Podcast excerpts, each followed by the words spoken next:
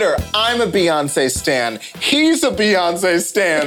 We are Beyonce stans. It is Homecoming Wednesday, and you are watching a Beyonce stan account. Who is not a Beyonce stan I this don't morning? know. I don't want to meet him. sure would hate to meet them. No, absolutely hmm. not. Are you not a hmm. Beyonce stan? Keep it moving, Must then, my friend. terrible. What a blessed morning we have. Homecoming is here. Kevin Allred tweeted, "I will never get tired of seeing how Beyonce works behind the scenes." You ain't said nothing but a word, Kevin. behind the scenes, to the side of the scenes, in front of the scenes. I want to see how Beyonce works from all angles on all the scenes. It's so great. I mean, listen, uh, Beyonce's Coachella performance was one of the highlights mm. of my year last year. I think it was mm-hmm. one of the best cultural performances like we got, period. And so to have it in a new form with the documentary, with the insight into Beyonce as a boss, mm. Beyonce as a mother, she had a C-section, guys. They, that, that means they cut your muscles open. So imagine then her having to recover from that experience while putting together this performance. And she was like, oh, I wasn't able to rehearse 15 hours straight like I used to. Like, what? The caliber of her excellence. Oh, Thrilling. And also just to have music. Because here's the thing, I'm going to be completely honest with you. I haven't watched the doc yet, all Listen. right? It was uh, 3 a.m. in the morning. I got a morning show. Beyonce would understand. I, I have, well, no, 15 hours of rehearsal, she sure wouldn't. But I understand and I forgive myself. But the music, to wake up this morning, I didn't think that. Oh, I was like all excited about the documentary. I didn't realize we were gonna be blessed. I put in my headphones the big bandness of Yes. it, the big brass instruments. it. I, mean, I'm watching the performance, you know that's what it's gonna be like, but it thrilling. and only- how they capture such good audio The at only- Coachella. I think the sound quality is really good. The only mm. thing blacker than performing Lift Every Voice and Sing with an HBCU band is her covering Frankie Beverly. So, and that's the new song at the Thank end, you. right? Yeah, the song at the end. I love it. Well, friend of the mm. show, George M. Johnson, had this to say The captions during the documentary told me I've been singing wrong lyrics to most of these songs for decades. you know, it's. I get it. I probably messed up a few lyrics too. We stand joy, we stand honesty, we're really Your it- interpretation. Yeah, your interpretation. as long as it's coming from a beautiful place. Yes. A tweet about homecoming from our favorite Bolu. She means so much to me. Her mind, her art, her vision, her creativity, her work ethic. Talent is one thing, but honing it and sharing it and using it to elevate others and to help others glow is another. Benevolent queen. I am so inspired. She makes me want to be the Beyonce of what I put my mind to. The Beyonce Mm. of what I put my mind to. Such a beautiful phrasing. Bolu Babalola joins us now from London because the time difference is real, okay? and you were able to watch it before us. Good morning, Bolu. Good morning, guys. hello, hello, hello. How are you feeling this morning?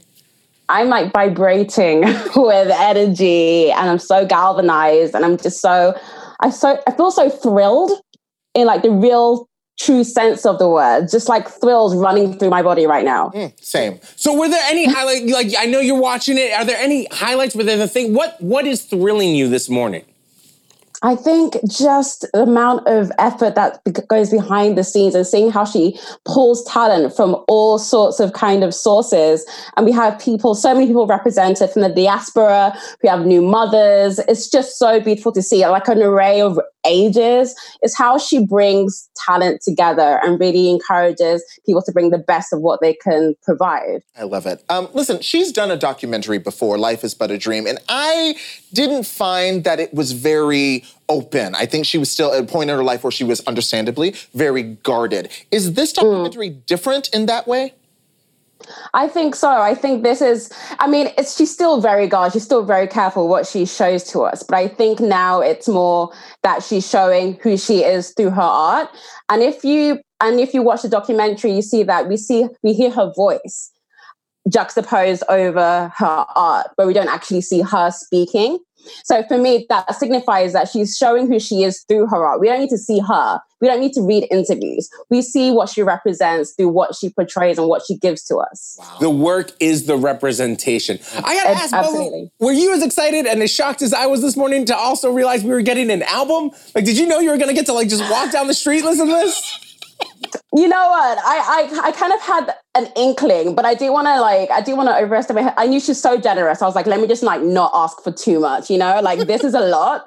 Homecoming enough is enough. So let me not be greedy. So you know, I was very very happy to see that to see that. Now I have something to work out to. Now I have an excuse to go to the gym. You know an excuse to go to the gym. That is one interpretation. I like that. I was like, walk down the street. Bolu's like, I'm in the gym. I'm like, okay, let's keep it on walking. Let's whoa, keep it on walking. Chill out there. Chill out there. I mean, um, that's the only reason, though. That's the only reason I'm going Also, I have a tweet here from Jen that just says Bolu is so beautiful, and I of course agree. Oh. Um, but you know, one thing I love is that you wrote your thesis on Beyonce. I think on. Did you yeah. focus on Lemonade?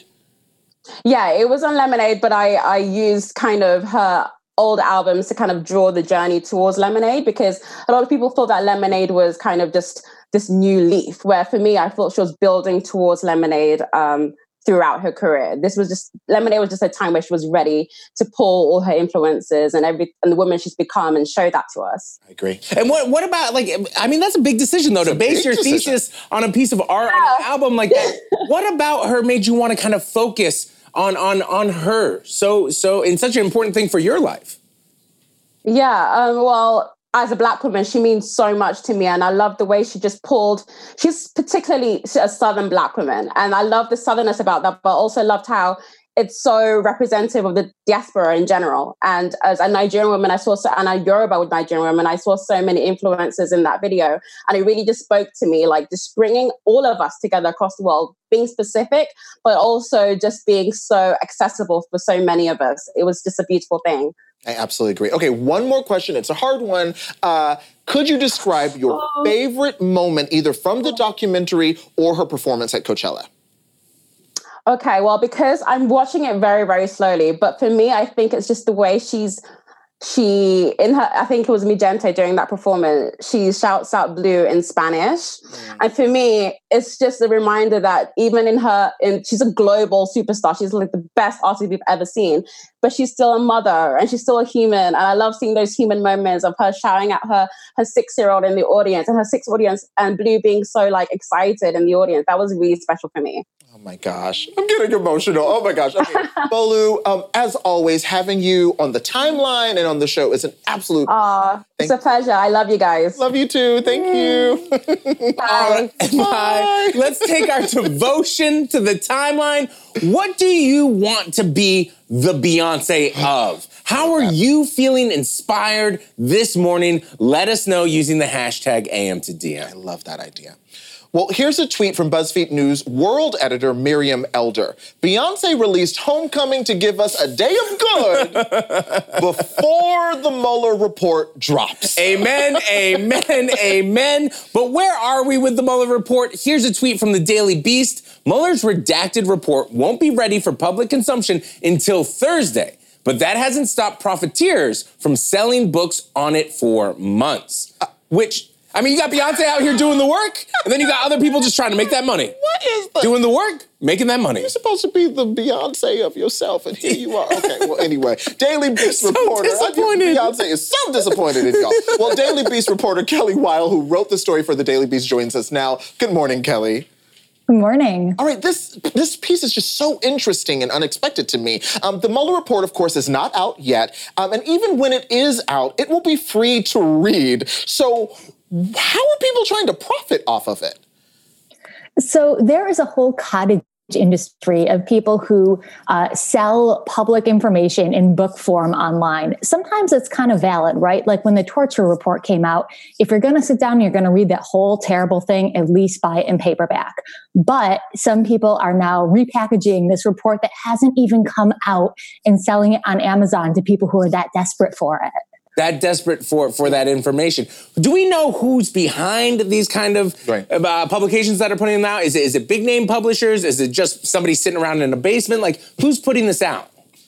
So there are some legit publishers behind it. Melville House is one that does a lot of uh, repackaging reports and making them kind of legible. But the bestseller in this whole new category is uh, an indie press called Skyhorse. And what it's doing is it's going to sell the report with a foreword from uh, Alan Dershowitz. He's a longtime Fox uh, contributor. And so there's a lot of people who are kind of in on the ground. There's uh, indie people doing like their own self published versions of this, and it's all speculative because again, we don't know what the report says. I don't know what the report says. Who, this is a question we had just on our own this morning in our production meeting. Who's the target audience for this? Like, who, again, because the report will be available, it will be free. So, who are these publishers kind of going after? I mean, I think there are people on every part of the political spectrum that are really interested in what this report has to say. It's been so hyped for so long. So we've heard stories about people on uh, in, on the left who are, you know, just following every detail of the Mueller investigation, trying to figure out, you know, from who he's hiring, what they might be doing. And there's people on the right who are just waiting for um, a really thorough takedown of the report. So I think it's it's going to be the people who've been following this obsessively, whether they think it's going to vindicate Trump or whether they think it's going to be the end to his presidency. Mm. Okay, now you touched on this a little bit in, in your opening statement, basically, but like there is a history here, right? Like I do remember the Ken Starr report, like that got and published, the right? Report, yeah. Yeah, absolutely. Um, and you know, again, it's it's sometimes a nice way to take this uh, really difficult to parse piece of government babble and you know make it something that you can access right? But then it's also a question of who who's profiting from what should be a public document right that's a real question too but then you also you write amazon's book listings are an seo cesspool where grifters try to peddle ebooks on every trending topic. So can you t- like I can actually see how somebody might want a physical copy of the Mueller report when it comes out so you can mark it up so you can read it. But can you talk about kind of these other like a little more shadier situations? Totally. Um so since I think I found some as early as December of last year, people selling Mueller report related books that implied they'd read the Mueller report when, of course, they couldn't have. And some of these are obviously gags, right? There's someone who has a book called uh, uh, every lie in the Mueller report and it's completely blank. Well, obviously he hasn't read it. There's uh, Mueller report meme coloring books. There's people who are writing uh, re- uh, rebuttals to the Mueller report. And again, all of this is to get your book up um, really early in the rankings for when people search Mueller report in Amazon. And it kind of works, you know, if you're one of the first hits there, somebody's going to buy your ebook, even if it's, you know, a dollar fifty, you've just made a dollar fifty. You've just made a dollar fifty and somebody has their meme coloring book. That is fascinating. Thank you so much for joining us, Kelly, and thanks for your piece. Thanks for having me.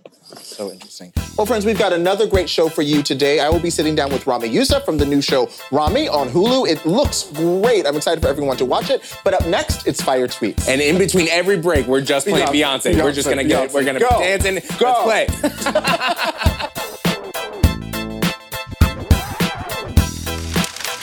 Fire! Fire! Welcome back. I just wanted to highlight this tweet from Blasian FMA. I work remote from home and I thought someone was breaking into my apartment because at this time of day, I'm the only one here.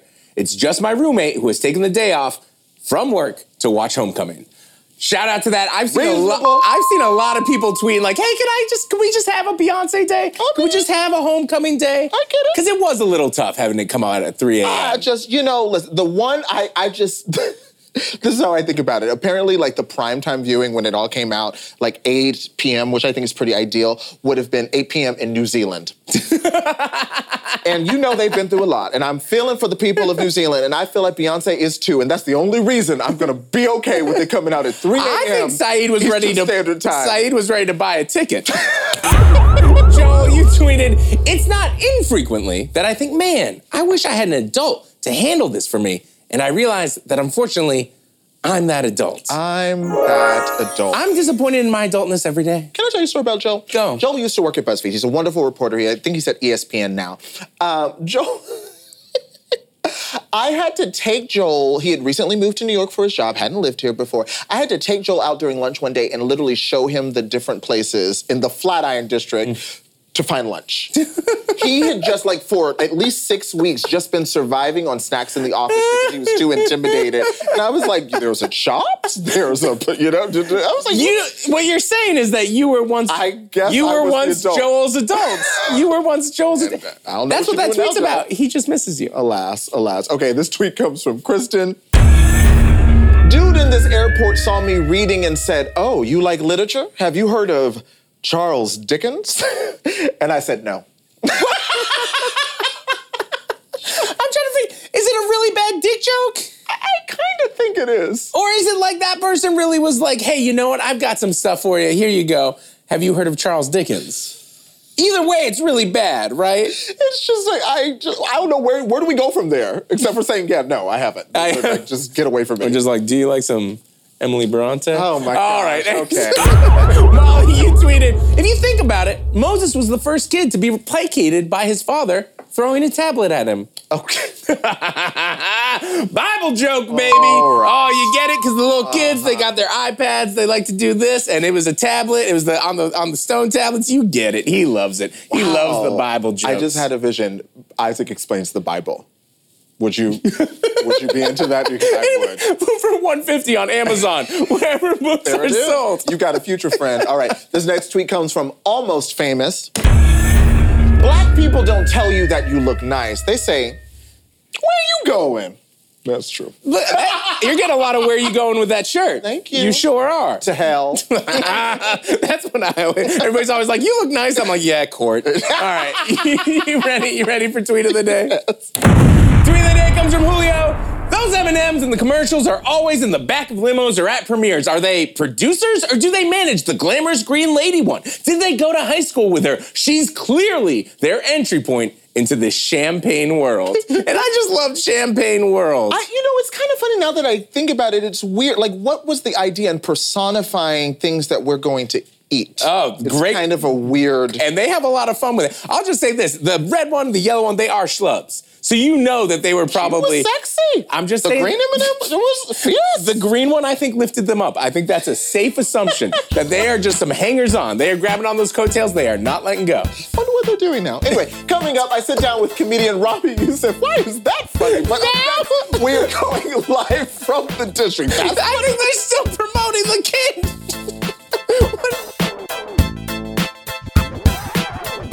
Welcome back. We are going live from the district with BuzzFeed News White House correspondent Tarini Parti. Good morning, Tarini.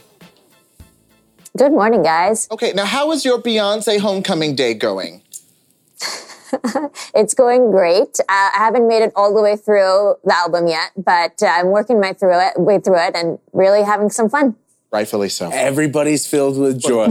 well, here's a tweet from BuzzFeed News. A BuzzFeed News analysis shows that donors are willing to give to multiple Democratic presidential candidates, suggesting that voters aren't worried about a drawn out primary. Interesting. Tarini, you worked on this story with Jeremy Singer-Vine here at BuzzFeed. Uh, why are Democratic donors donating to more than one candidate? So we talked to some of these donors um, that we found through our analysis, and what we heard was that you know this is a very diverse field, and that they're attracted to uh, different candidates for different reasons. And it's so early uh, in the in the election cycle that they feel like they want to hear more from these candidates and kind of support um, you know three or four, maybe even five of them at this stage to really just give them a chance to uh, build their campaigns, hear them out. The other reason we got a lot um, was that the, the Democratic National Committee now has a donor threshold for which candidates can qualify for the debates. And uh, so one thing I heard a lot was um, donors saying they want to hear from the candidates uh, on a debate stage. They want to see them on the stage with other candidates so that they can compare how they do and really make uh, an informed decision. Informed decision. Not to use a gambling analogy over here, but I can see it. You go to the horse track and you don't want to just bet it all on one horse, especially early in the day. You want to see who's who's out there, who might become your favorite. All right. Tarini, I want to ask which uh, candidates uh, have the most crossover? Like who who's getting the most bets?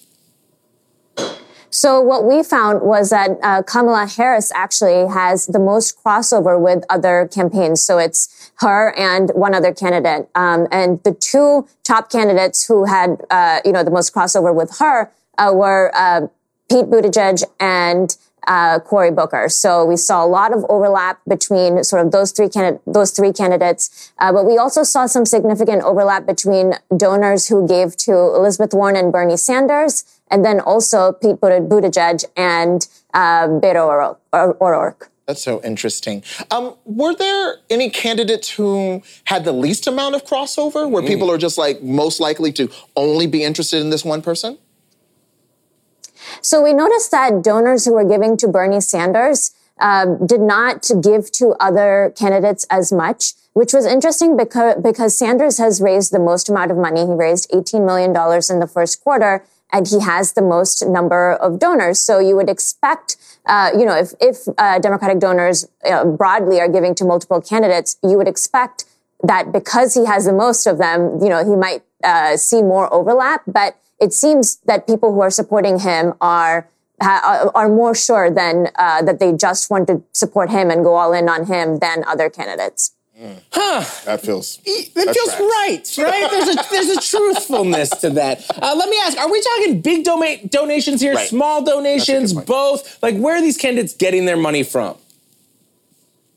So the the donations that we looked at are, uh, you know, from donors who gave uh, between you know two hundred dollars and um, twenty eight hundred. So uh, these are what we call uh, they're not small dollar donations because those are usually below two hundred dollars. Uh, but those types of donations don't really don't get disclosed. Campaigns aren't required to disclose the donors uh, for that uh, kind of grassroots fundraising. So we were only really able to look at people who gave more than two hundred dollars but less than twenty eight hundred dollars interesting. I have a tweet here from Rachel Hay Girlfield. She said, We need to have debates on Democrats. I need to see how they deal with debates and their knowledge and their skills, which goes to your point of listen, you know, people are maybe mm-hmm. donating to Pete Buttigieg to make sure he makes it to the debate. My question is, when do the debates start? Like, how close are we? So they start this summer. So uh, the first one I think is at the end of June. So we have uh, you know a little bit of time, but but not much. Li- before it starts getting very crazy. Okay. A little bit of time, but not much. Before it starts getting, I feel like it already. Yeah. Blah, blah, blah, blah, but yeah. Tarini, thank you so much for the support, of course, and thank you for joining us this morning. Thanks for having me. I was like, get crazy? Are we talking about the same? yeah, exactly. well, listen, up next, I'm speaking with actor Griffin Newman about his role in the hit show that I absolutely love. love it's so good, The Tick. We love The Tick. Stay tuned. It's really great. On Amazon, it's good. Welcome back. Here's a tweet from Joe Reed.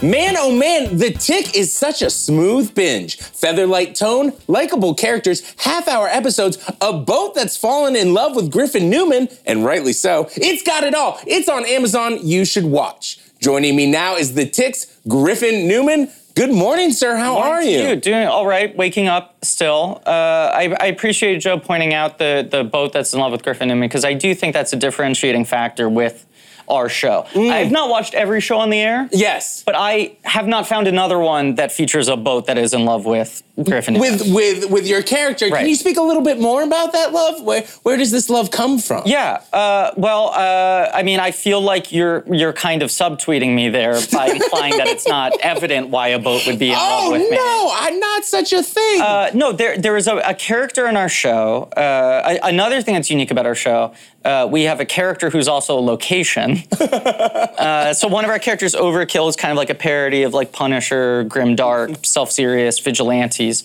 Uh, he lives in a uh, robot uh, submarine yep. named Danger Boat, who's sort of like our version of uh, KITT from Knight Rider. and the the robot has sentience, and its sentience is applied to sexual attraction to me. so that's sort of the unrequited love story of the show. Is the boat being like I love you, and me being like I don't know if I can date a boat. I like that there's still some question there, though. There's like, maybe I'd give it a shot. I mean, we're still leaving it open. I might finally get there, you know? you gotta be open to it, absolutely. It's not a gender thing, it's not a sexuality thing. It's like a, like a, uh, an inter, it's not even interspecies. Yeah, it's just that you're an actual object. It, this, right, I'm sorry, right. if anybody just heard you say any of that and isn't already watching the yeah. show, like, you're gonna love this show. Watch it. And this isn't one of those things where it's like, oh, that sounds weird out of context, but if you watch it, it makes sense. In context, it's weird. No, that's it's the, a weird show. That's, that's the joy. That's the selling the show, and that is yeah. the joy of the comics, right? Did you grow Yeah. Mm-hmm. up the comics? Uh, there's a show in the '90s. Did you grow up watching those, reading I, those? I got really into the Patrick Warburton show in Mm. the 2000s because this is the third TV show of the Tick, and there's a comic book series as well, all of which have been uh, done by the same guy, Ben Edlund, which is pretty unique because they didn't let uh, Stan Lee direct Spider-Man movies. They did not. They just gave him a check and then gave And him one line and a cameo. Yes, exactly. um, but I got into the Warburton show, which was kind of a sitcom, and then when that ended uh, way too soon, then I went back to the cartoons. I'd never really read the comics, despite being a big comics fan, until I started auditioning for the show. So by the time I was going through the rounds of auditioning, I was uh, a total completist. And let me ask, what what what do you? How do you, know you you're watching all this other content? How does your show differ? Um, the, the thing I say, and I, I think is one of the reasons why the tick is unique uh, and why it's something that's been able to be revived this many times, mm-hmm. is that um, it- the show's always been a sort of satire of whatever's going on in mainstream superhero mm. pop culture at the mm. time. Mm-hmm. So it's like Ben Edlund just takes a funhouse mirror every 10 years and holds it up to whatever the thing is. So in the 80s, when he did the comic, it was like Frank Miller Daredevil and Watchmen, that sort of self serious stuff. And um, in the 90s, it was other superhero cartoon shows, of which there were a ton. Right, X Men. I remember all of those. Absolutely. Right. And Yeah. he's always said that the, the 2001 series felt a little untethered because it was like in between the first Spider Man and the first X Men. Uh-huh. And there weren't really, there wasn't a full language for live action superhero stuff. Right. So now it was like, well, now it's been, it's too much. There's a surplus. There's all this content that you can be reflecting in that Right, the Netflix mirror. shows and the CW shows and both cinematic universes and everything in between. There's just an abundance of things to You're like, there's on. so much stuff to make Yeah. fun of. Right. Um, I do want to read a quick tweet here because you literally asked, you asked, quote, verified famos. Mm-hmm. You're asking for anyone famous to review the tick. And Justin McG- uh, I'm sorry, McElroy tweeted, I fucking love the tick. Missing it is missing an insightful take on how superheroes would fit into our modern world. So, like you said, there's a lot of superhero content Yeah. out there. You're satirizing it. Uh, does that, is that, that feels like a monumental task, actually? It's big, it's big. And I, by the way, I'm very excited that I now just realized I can say fucking on this show. Oh, go nuts, buddy. uh, fucking. Um, but uh, it, it is a monumental task. But it's also it's fun because there's sort of an infinite well. I mean, we try to. Uh, I think toe this line with the show where it's like we're not just doing a parody. Uh, it's it's a show with like emotional stakes and characters and hopefully compelling narratives and this and that. But we're always sort of pulling from different areas of things. So like season two is a lot about um, the sort of bureaucracy of being a superhero. All these sort of shield like agencies that we've gotten so into in all these cinematic universes.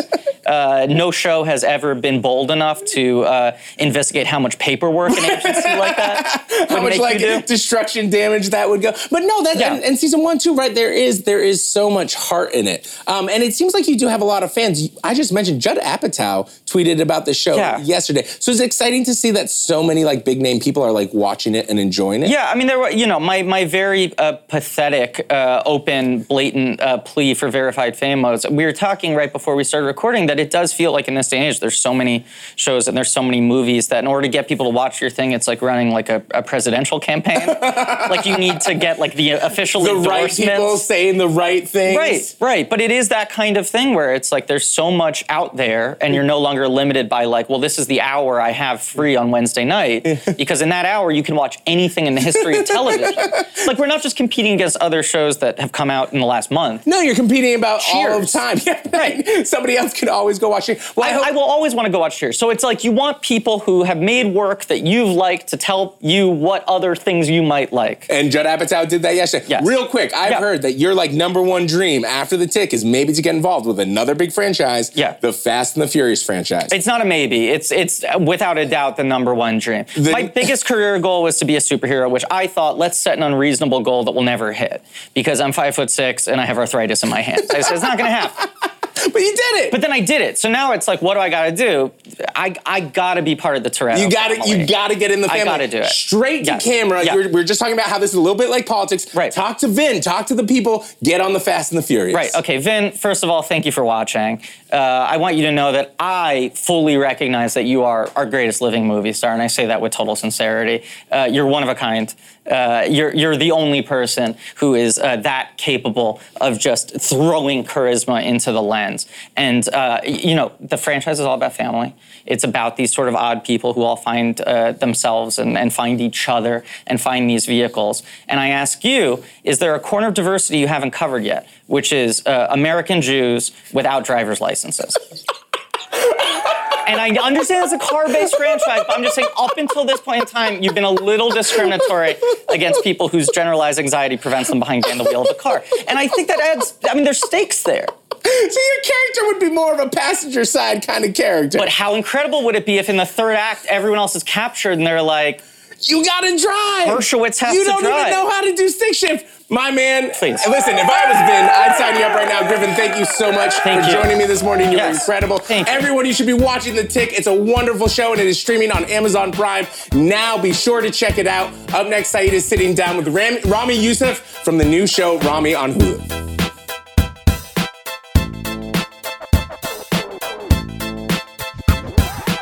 Welcome back. I'm so excited to be joined by comedian Ramy Youssef, star and creator of the new show Ramy on Hulu. You're gonna love it. I'm so excited for everyone to watch it.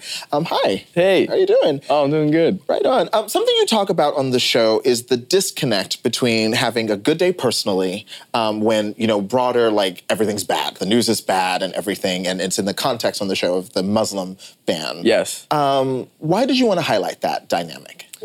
Uh, I think it's really important to try and find like the human side to Mm. the headlines. Mm-hmm. And so things feel really catastrophic, and a lot of the time they are.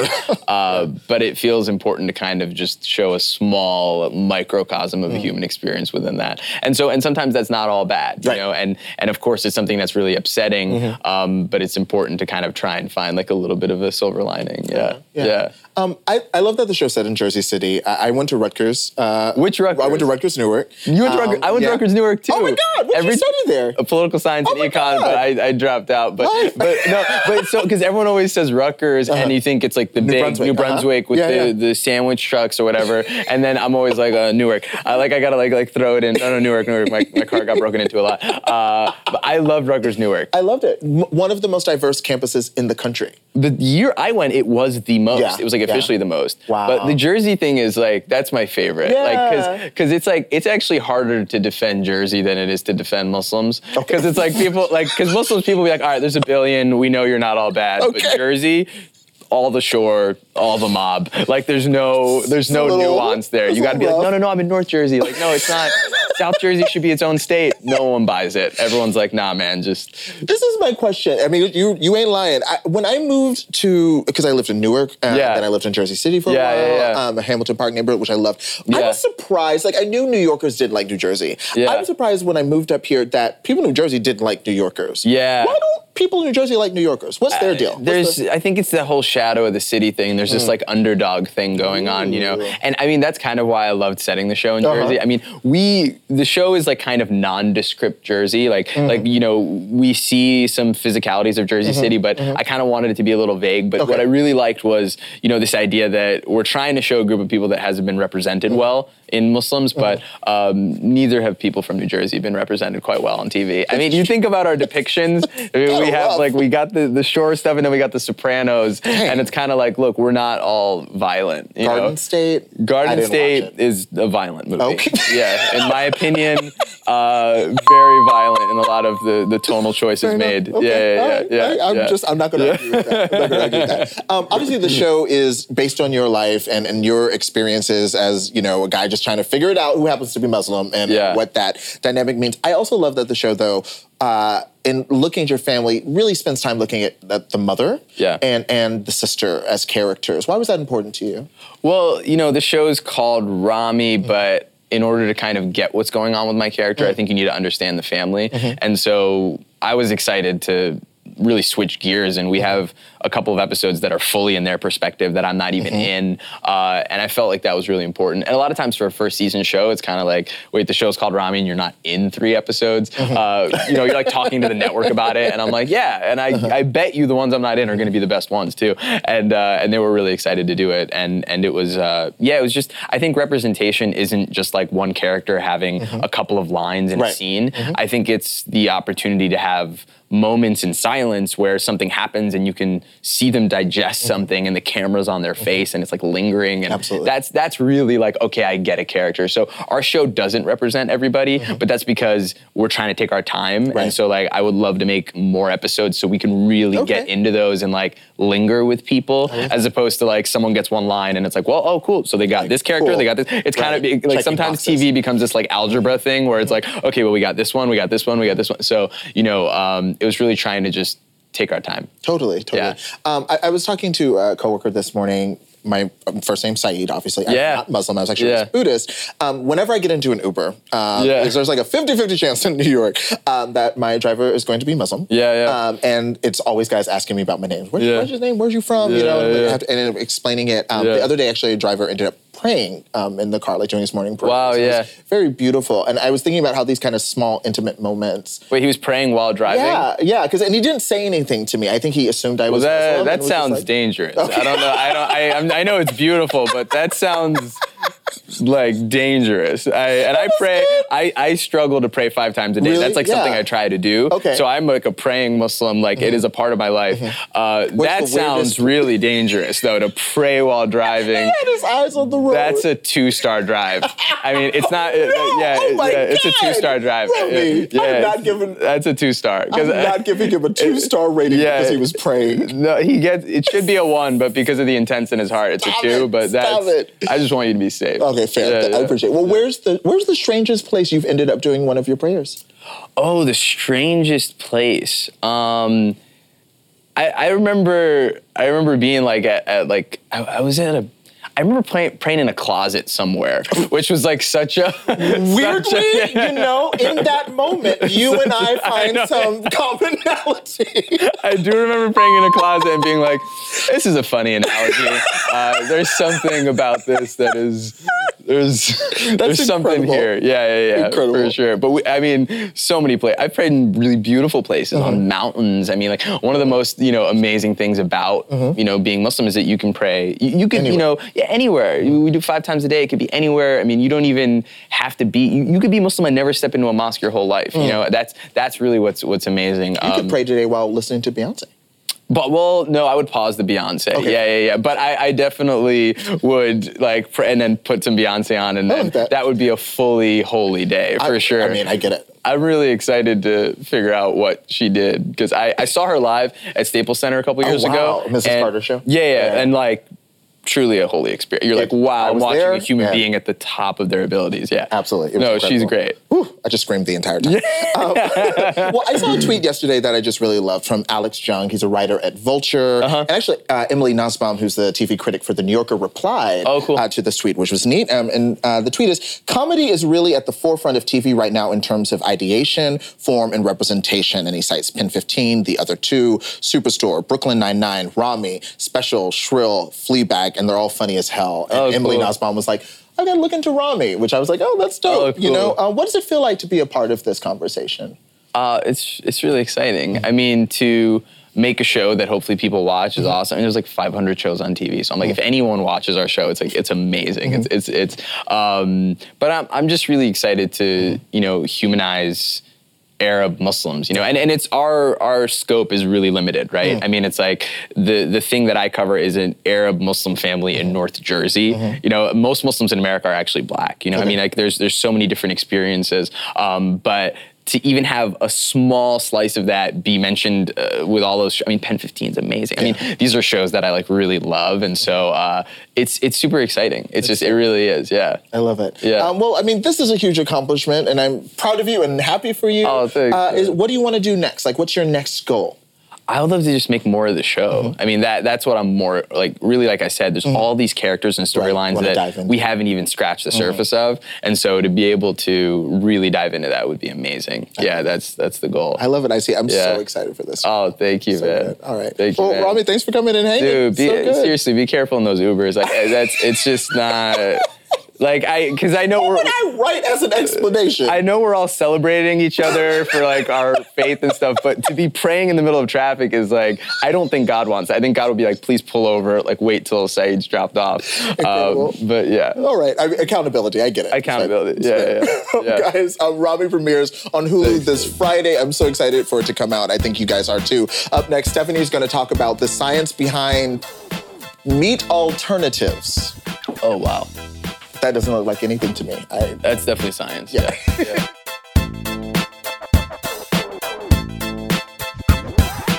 Here's a tweet from Olga Khazan, staff writer at The Atlantic. I went to San Francisco and ate a $100 chicken nugget. Olga joins me now to talk about that chicken, which she wrote about in her piece, The Coming Obsolescence of Animal Meat. Olga, thank you so much for coming on. I am so interested in this topic. Of course. Yeah. Thanks for having me.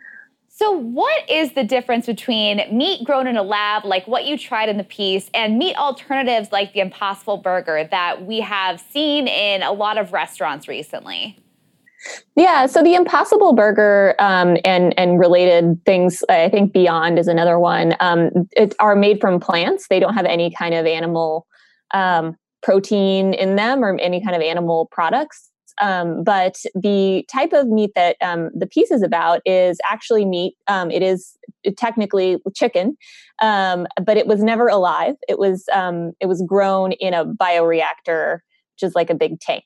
Um, so it was grown entirely in a laboratory instead of like being a chicken that you would think of when you think of chicken. So it's essentially it is chicken, but it's chicken that never lived. It was completely grown in, like you said, a laboratory. So there's no actual harm to a living animal, and that sounds like it's going to have a huge impact on factory farming if it became popular. Do you think so? It would have an impact, but so what these um, companies argue, and of course the the um, you know there's a lot of uh, opposition to this um, in some qu- quarters, but what these companies argue is that look, you know, the chicken um, factories or you know factory farms could just start uh, having a bunch of bioreactors, a bunch of tanks kind of lined up all in a row inside their barns instead of having a bunch of chickens in cages. Because, like, we're really just raising these chickens to kill them anyway. So, this way, we could just be having a lot of these bioreactors um, that are growing the chicken meat without ever having live chickens involved. So, they think the farms could be kind of like repurposed. It sounds so high, sci- like science fiction almost. But I really related to the part in your piece where you said you enjoy eating chicken and having it in your salad, but you're not necessarily super comfortable or you don't love the fact that it was a living thing. And I totally relate to that. I enjoy eating meat protein, but I don't love the fact that animals are harmed. So I feel like people like us would really like this type of technology, but there are other people who probably would not. What do you think are the hurdles to bringing this type of meat to consumers? Yeah, well, so a major hurdle is just like how expensive it is right now. So it was it was a hundred dollars was my um, chicken nugget that I that I ate. Um, so they've definitely got to bring the price down to like you know whatever a couple pennies that a chicken nugget actually costs. Um, and that is going to involve a lot of investment and a lot of money and um, a lot more equipment and, and things like that. Um, then there's like a lot of questions about how to even regulate this. Like, you know, we're even having trouble describing it uh, on this show, and regulators are kind of facing the same issue. It's like, well, do we inspect this like we would a slaughterhouse? You know, do we inspect this like we would a chemical laboratory? Do we, you know, how do we make sure that this stuff is safe and that everyone is you know um, comfortable with what's coming out of these labs. Um, and i also think that once you know it gets to consumers there's going to be an educational component because people are you know if they do eat meat they're accustomed to the fact that it comes from a living animal and to you know kind of help people become okay with the fact that it's it never was alive and it's you're just eating something that was like basically grown in like this soup of like vitamins and amino acids and a couple cells is like you know, kind of a big logical leap to make for some people. Are the CEOs of this company, I know you spoke to a couple of people in this industry, are they hopeful that, say, with the big time meat eaters, that they could change their minds and make it so this becomes a very accepted thing?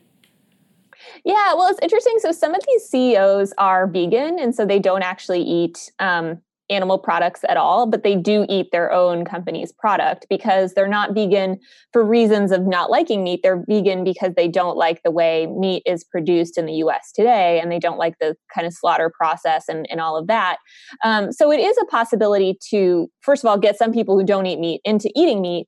Um, but also, I think just once this becomes more um, widespread, people might become more comfortable with it. Like I think they they gave the example of like if you see a burger patty that's you know conventionally was raised and slaughtered, and then you see a burger patty that was grown in a lab and it looks so much better and it's so much cheaper and it looks so much more delicious you know why not get the one that was grown in a lab if you're sure that it's safe which is like a, again one of the hurdles. But um, yeah so i think they're hopeful that people will come around that line in your piece where you said, you know, a big time carnivore going to the store and they see a piece of meat that was grown in a lab that's $2 less and then picking that meat. I was like, of course, that would totally work. You just got to make it cheaper. But obviously, right. that's a little bit hard at this point. Okay, so here's the big question that I'm sure everyone is thinking right now. You tried it. What does it taste like? Does it taste like chicken? Yeah, it actually, so it does taste like chicken. Like, I mean, you know, so it's a chicken nugget. So, of course, it's going to be a little bit masked by the fact that it's, you know, got breadcrumbs and it's been fried and, you know, it has like seasonings um, inside the, the chicken nugget, but it, it tastes like chicken. It tastes exactly like a chicken nugget that you would have, you know, um, in a like restaurant, like a kid's you know meal or something like that. Um, so it definitely passes the like initial taste test. Um, but like I said, I mean, you know, like it, just to have like a meal of those would be like a thousand dollars. So we're definitely not there yet. I mean, I kind of think if you fry anything, it would taste good right. That's the other thing. Yeah. Yeah. I was like, well, the fact that it's fried is like really giving you a leg up. yeah. The grilled chicken might be a little more, they might need a little more technology for that. Well, Olga, thank you so much. Yeah. Totally. Thanks for having me. Up next, Isaac and Saeed are reading a few more of your tweets.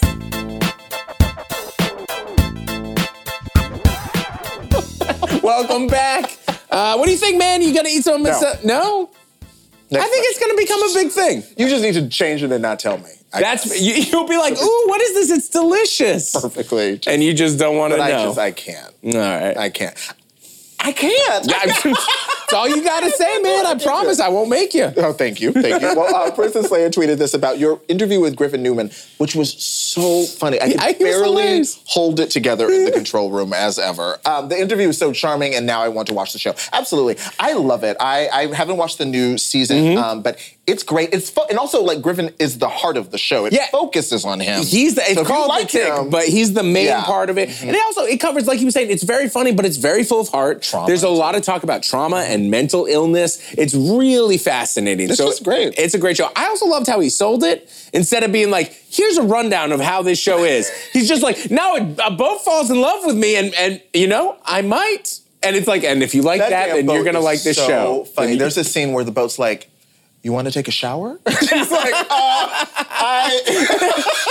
uh, uh, we asked, what do you want to be the Beyonce of? Because don't forget, it is homecoming day. And you said, I want to be the Beyonce. I'm sorry, Jen said, I want to be the Beyonce of rom com screenplays. Ooh, you'd be rolling in the money. Ooh, absolutely. There, dream like that. that. dream, write those scripts. I like that. Uh, Maria tweeted, I want to be the Beyonce of my own health. My treatment finally started yesterday. And Maria, I, I wish you the best. Mm-hmm. I'm so glad your treatment has started. And this is just a beautiful idea. Be the Beyonce of your own health. Absolutely. Prayers up and definitely, and listen to that album every step of yeah, the way. Absolutely. Amen. Well, thank you, of course, to our guest, Bolu Babalola. What a conversation with her. Our queen. I, I could just listen. We could have talked to her for the whole hour. Really could. God, she's so good really talking about could. Beyonce. Kelly Wild, Tarini Parti, Stephanie McNeal, Olga Khazan, Griffin Newman, and Ramy Youssef. Stan that, Ramy. He was hilarious. when he said New.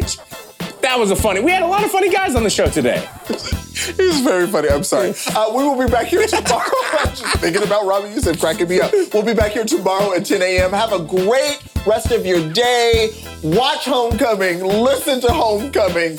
Go home. There's a pun I can make there, and you know it.